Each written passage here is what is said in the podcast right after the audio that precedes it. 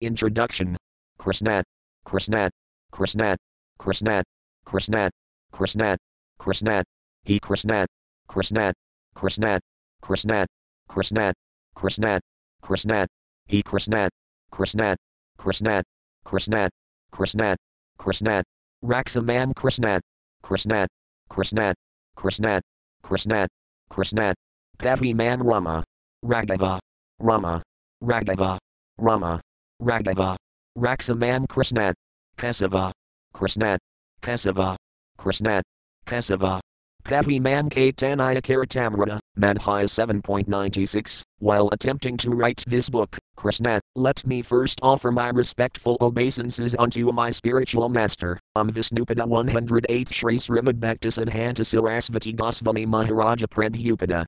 Then let me offer my respectful obeisances to the ocean of mercy, Lord Sri Krishna Caitanya Mahaprabhu. He is the Supreme Personality of Godhead, Krishna himself, appearing in the role of a devotee just to distribute the highest principles of devotional service. Lord Caitanya began his preaching from the country known as Gaudadesa, West Bengal. And as I belong to the Madhvagaudiya Sampradaya, I must therefore offer my respectful obeisances to our disciplic succession. This Madhvagaudiya Sampradaya is also known as the Brahma Sampradaya, because the disciplic succession originally began from Brahma. Brahma instructed the sage Narada, Narada instructed Vyasadeva, and Vyasadeva instructed Madhavamuni, or Madhvacarya.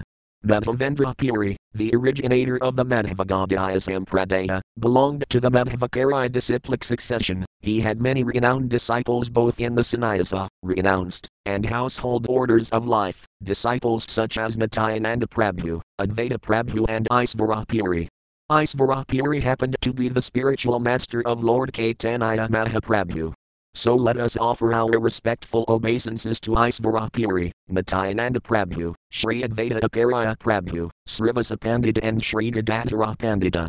Next, let us offer our respectful obeisances to Svarupa Damodara, who acted as the private secretary to Lord Caitanya Mahaprabhu, and let us offer our respectful obeisances to Sri Vasudeva Datta and the constant attendant of Lord Caitanya, Sri Govinda, and the constant friend of Lord Caitanya, Mukunda, and also to Murarigupta and let us offer our respectful obeisances to the six Gosvamis of Vrindavana, Sri Rupa Goswami, Sri Sanatana Goswami, Sri Raghunatha Bhatta Gosvami, Sri Gopala Bhatta Gosvami, Sri Jiva Gosvami and Sri Raghunatha Dasa Gosvami. Krishna himself has explained in the Bhagavad Gita that he is the Supreme Personality of Godhead. Whenever there are discrepancies in the regulative principles of man's religious life and a prominence of irreligious activities, he appears on this earthly planet. In other words, when Lord Sri Krishna appeared, there was a necessity of minimizing the load of sinful activities accumulated on this planet, or in this universe. For affairs of the material creation, Lord Vishnu, the plenary portion of Krishna, is in charge. When the Lord descends, the incarnation emanates from Vishnu. Maha Vishnu is the original cause of material creation, and from him Garbhodakasayi Vishnu expands, and then Ksirodakasayi Vishnu. Generally, all the incarnations appearing within this material universe are plenary expansions from Ksirodakasayi Vishnu. Therefore, the business of minimizing the overload of sinful activities on this earth does not belong to the Supreme Personality of Godhead, Krishna himself. But when Krishna appears, all the Vishnu expansions also join with him.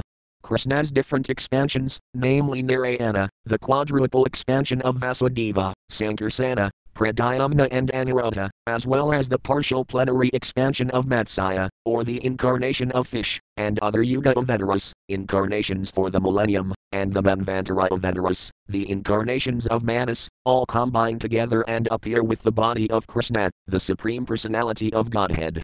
Krishna is the complete whole, and all plenary expansions and incarnations always live with him. When Krishna appeared, Lord Vishnu was also with him. Krishna actually appears to demonstrate his Vrindavana pastimes and to attract the fortunate conditioned souls and invite them back home, back to Godhead. The killing of the demons was simultaneous to his Vrindavana activities and was carried out only by the Vishnu portion of Krishna. In the Bhagavad Gita, 8th chapter, 20th verse, it is stated that there is another, eternal nature, the spiritual sky, which is transcendental to this manifested and non manifested matter. The manifested world can be seen in the form of many stars and planetary systems, such as the sun and moon, but beyond this there is a non manifested portion, which is not approachable to anyone in this body. And beyond that non manifested matter is the spiritual kingdom. That kingdom is described in the Bhagavad Gita as supreme and eternal. It is never annihilated. This material nature is subjected to repeated creation and annihilation. But that part, the spiritual nature, remains, as it is, eternally. The supreme abode of the personality of Godhead, Krishna, is also described in the Brahma Samhita as the abode of Cintamani. That abode of Lord Krishna known as Goloka Vrindavana is full of palaces made of touchstone. There the trees are called desire trees, and the cows are called Surabhi. The Lord is served there by hundreds and thousands of goddesses of fortune. His name is Govinda, the primeval Lord, and he is the cause of all causes. There the Lord plays his flute, his eyes are like lotus petals, and the color of his body is like that of a beautiful cloud. On his head is a peacock feather. He is so attractive that he excels thousands of cupids. Lord Krishna gives only a little hint in the Gita of his personal abode, which is the supermost planet in the spiritual kingdom. But in the Srimad Bhagavatam, Krishna actually appears with all his paraphernalia and demonstrates his activities in Vrindavana, then at Mathura, and then at Dvaraka. The subject matter of this book will gradually reveal all these activities.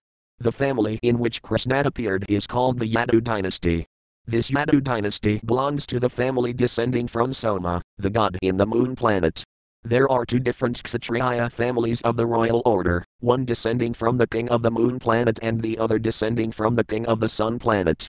Whenever the Supreme Personality of Godhead appears, he generally appears in a Kshatriya family, because he has to establish religious principles or the life of righteousness. The Kshatriya family is the protector of the human race.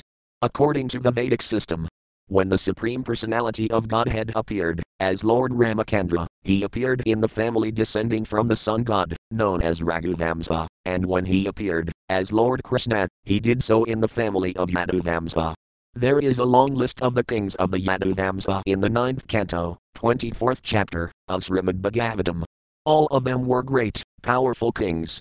Krishna's father's name was Vasudeva, son of Surasena, descending from the Yadu dynasty. Actually, the Supreme Personality of Godhead does not belong to any dynasty of this material world, but the family in which the Supreme Personality of Godhead appears becomes famous, by His grace. For example, sandalwood is produced in the states of Malaya. Sandalwood has its own qualifications apart from Malaya, but because, accidentally, this wood is mainly produced in the states of Malaya, it is known as Malayan sandalwood. Similarly, Krishna, the Supreme Personality of Godhead, belongs to everyone, but just as the sun rises from the east, although there are other directions from which it could rise, so, by his own choice, the Lord appears in a particular family, and that family becomes famous. When Krishna appears, all his plenary expansions also appear with him.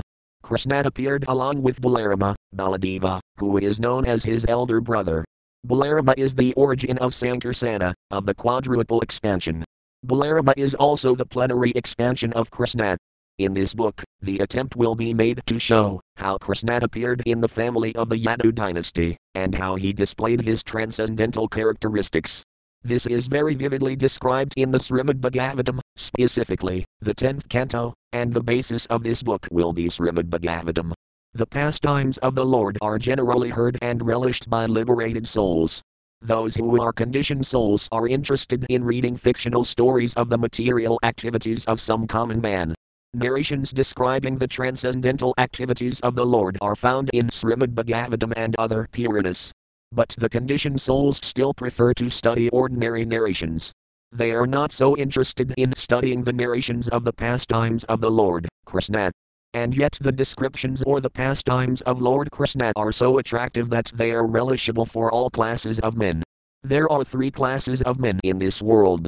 One class consists of liberated souls, another consists of those who are trying to be liberated, and the third consists of materialistic men.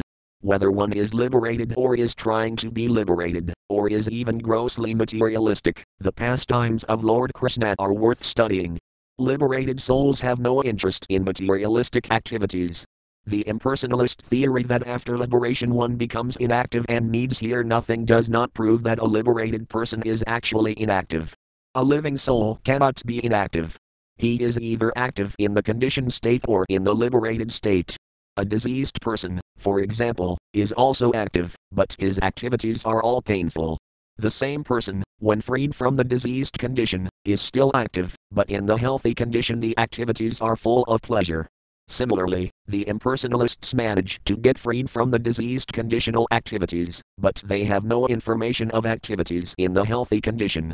Those who are actually liberated and in full knowledge take to hearing the activities of Krishna, such engagement is pure spiritual activity. It is essential for persons who are actually liberated to hear about the pastimes of Krishna. That is the supreme relishable subject matter for one in the liberated state. Also, if persons who are trying to be liberated hear such narrations as Bhagavad Gita and Srimad Bhagavatam, then their path of liberation becomes very clear. Bhagavad Gita is the preliminary study of Srimad Bhagavatam. By studying the Gita, one becomes fully conscious of the position of Lord Krishna, and when he is situated at the lotus feet of Krishna, he understands the narrations of Krishna, as described in the Srimad Bhagavatam. Lord Caitanya has therefore advised his followers that their business is to propagate Krishna Katha. Krishna Katha means narrations about Krishna, there are two Krishna Kathas, narrations spoken by Krishna and narrations spoken about Krishna. Bhagavad Gita is the narration or the philosophy or the science of God, spoken by Krishna himself. Srimad Bhagavatam is the narration about the activities and transcendental pastimes of Krishna. Both are Krishna Katha. It is the order of Lord Caitanya that Krishna Katha should be spread all over the world, because, if the conditioned souls, suffering under the pangs of material existence, take to Krishna Katha, then their path of liberation will be open and clear. The purpose of presenting this book is primarily to induce people to understand Krishna or Krishna Katha, because thereby they can become freed from material bondage. This Krishna Katha will also be very much appealing to the most materialistic persons, because Krishna's pastimes with the gopis, coward girls, are exactly like the loving affairs between young girls and boys within this material world. Actually, the sex feeling found in human society is not natural, because this same sex feeling is there in the original personality of Godhead.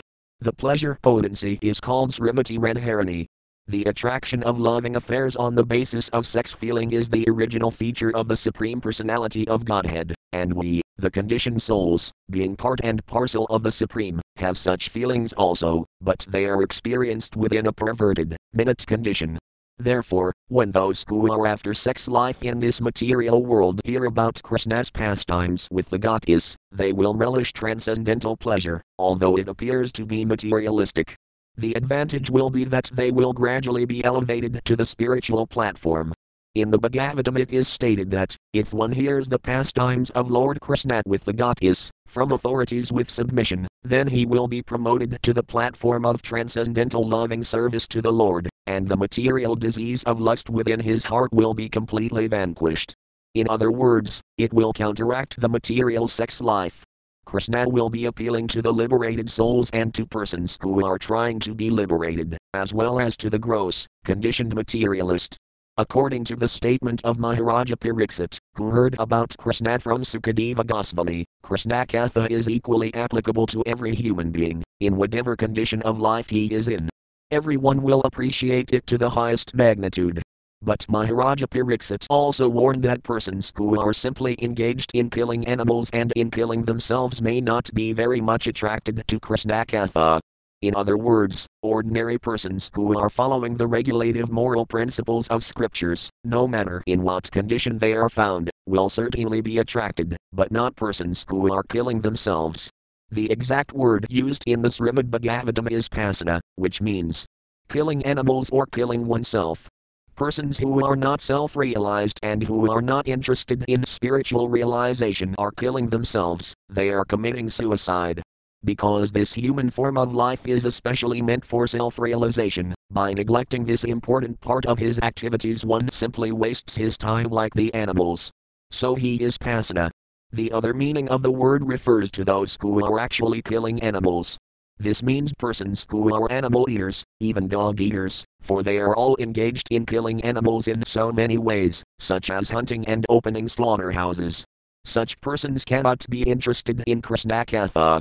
King Pariksit was especially interested in hearing Krishnakatha because he knew that his forefathers and particularly his grandfather, Arjuna, were victorious in the great battle of Kurukshetra only because of Krishna.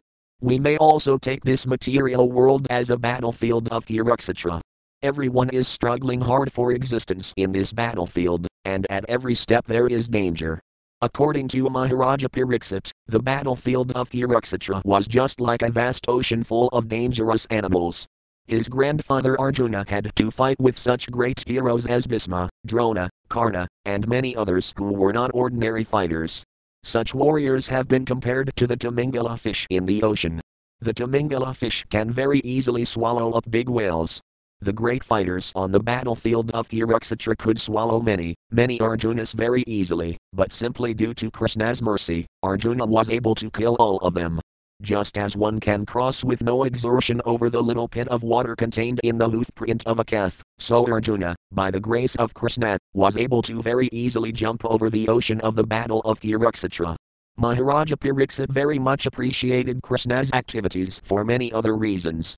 Not only was his grandfather saved by Krishna, but he himself also was saved by Krishna, at the end of the Battle of Kurukshetra, all the members of the Kuru dynasty, both the sons and grandsons on the side of Dhritarashtra, and those on the side of the Pandavas, died in the fighting.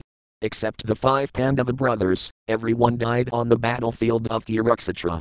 Maharaja Pariksit was at that time within the womb of his mother. His father, Abhimanyu, the son of Arjuna, also died on the battlefield of Kurukshetra, and so Maharaja Pariksit was a posthumous child. When he was in the womb of his mother, a Brahmastra weapon was released by Asvatthama to kill the child.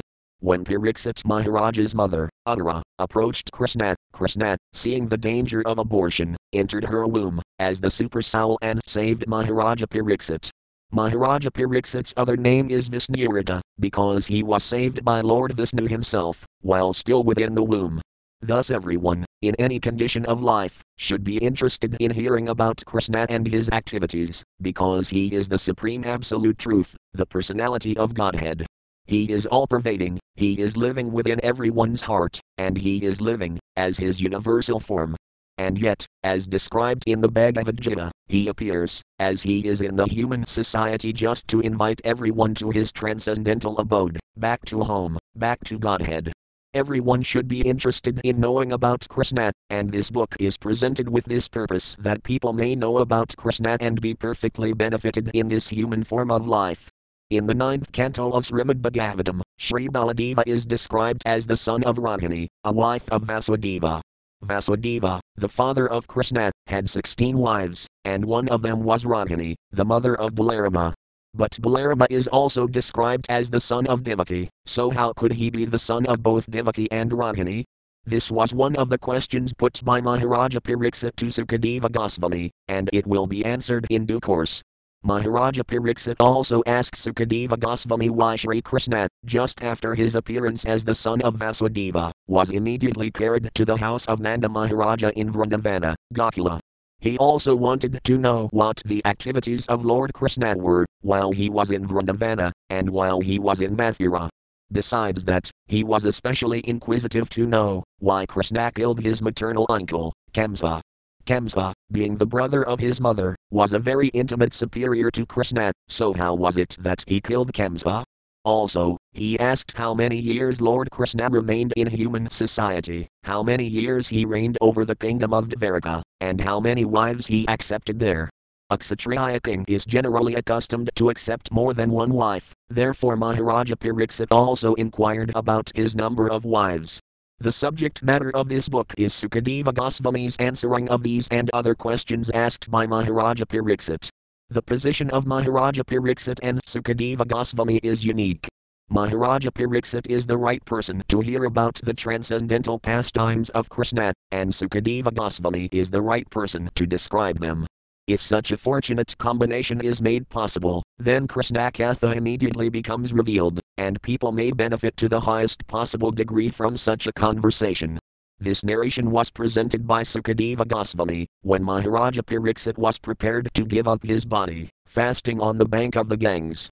In order to assure Sukadeva Goswami that by hearing Krishna Katha he would not feel tired, Maharaja Pariksit expressed himself very frankly Hunger and thirst may give trouble to ordinary persons or to me, but the topics of Krishna are so nice that one can continue to hear about them without feeling tired, because such hearing situates one in the transcendental position. It is understood that one must be very fortunate to hear about Krishna Katha seriously, like Maharaja Pariksit. He was especially intent on the subject matter, because he was expecting death at any moment. Every one of us should be conscious of death at every moment. This life is not at all assured, at any time one can die. It does not matter whether one is a young man or an old man. So before death takes place, we must be fully Krishna conscious. At the point of his death, King Pariksit was hearing Srimad Bhagavatam from Sukadeva Goswami. When King Pariksit expressed his entiring desire to hear about Krishna, Sukadeva Goswami was very pleased. Sukadeva was the greatest of all Bhagavata reciters, and thus he began to speak about Krishna's pastimes, which destroy all inauspiciousness in this age of Kali. Sukadeva Goswami thanked the king for his eagerness to hear about Krishna, and he encouraged him by saying, My dear king, your intelligence is very keen, because you are so eager to hear about the pastimes of Krishna. He informed Maharaja Pariksit that hearing and chanting of the pastimes of Krishna are so auspicious that the process is purified of three varieties of men involved he who recites the transcendental topics of Krishna, he who hears such topics, and he who inquires about him.